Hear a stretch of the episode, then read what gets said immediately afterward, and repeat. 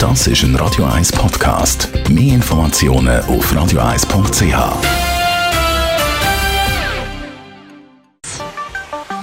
Der Finanzratgeber auf Radio 1 wird Ihnen präsentiert von der UBS. Hier ist Ihr verschollener Onkel aus Sibirien. Ich würde Ihnen gerne 500.000 Euro überweisen. Bitte rufen Sie mich dringend an. Genau solche Mails werden jeden Tag verschickt. Äh, habe ich schon ein paar Mal bekommen. Cybercrime, Internetkriminalität ist heute unser Thema. Stefan Stotz, Regionalleiter von der UBS in Zürich. Ein Begriff, den man in diesem Zusammenhang auch immer wieder hört, ist Social Engineering. Genau, wir sehen immer mehr Fälle im Bereich Social Engineering und das ist das, wo vielleicht viele Leute erstaunt, wenn man an Internetsicherheit oder E-Mail-Sicherheit denkt, dann haben wir immer so die technischen Sachen im Vordergrund, aber die meisten Fälle eigentlich, die wir beobachten, gerade von der Bankseite her, ist eben nicht in dem Bereich, sondern dass Menschen manipuliert werden. Menschen werden bewusst gesteuert, Informationen preisgegeben, damit man nachher kann sogar normalen Zugang sich verschaffen, aber eben halt nicht mit seinen eigenen, sondern mit fremden Zugangsdaten. Und wie schützt man sich vor so etwas? Es gibt ein paar ganz einfache Tricks. Der erste ist, dass man vorsichtig ist, welche persönlichen Informationen man wo positioniert. Klar, wir sind heute alle irgendwie auf Social Media aktiv, aber dass man gleich immer sich überlegt, ist jetzt das notwendig, dass ich die Information teile oder nicht.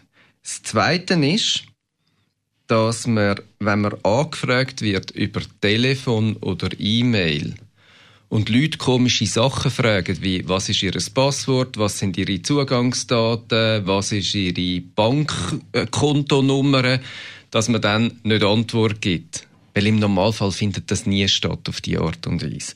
Das Dritte ist, dass man äh, immer darauf schaut, kenne ich eigentlich den Absender von dem E-Mail? Wenn ich irgendwo draufklicken oder eine Dateianlage öffnen. Weil wenn man den Absender nicht kennt, dann kann man durchaus einmal sagen, ich tue es mal löschen und schaue, ob der wieder kommt. Weil oft sind das eigentlich verpackte Fallen.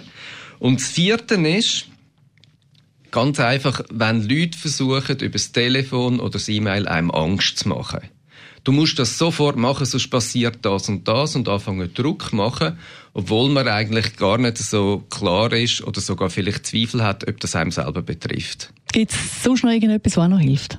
Ich glaube, der beste Schutz ist persönliche Aufmerksamkeit. Also nicht immer gerade auf alles reagieren, insbesondere wenn es über die elektronischen Kanäle kommt. Vielleicht auch nicht alles allein beurteilen, sondern mal noch eine Kollegin oder einen Kollegen fragen. Hast du das auch schon gesehen? Und das Dritte ist, wir haben eine Seite ubs.com slash Sicherheit oder ganz einfach mit dem Thema mal einen Google-Search machen und schauen, finde ich irgendetwas, zum Beispiel auf diesen Polizeiseiten, die haben nämlich sehr viele Informationen über Internetkriminalität und da kann man sich so navigieren.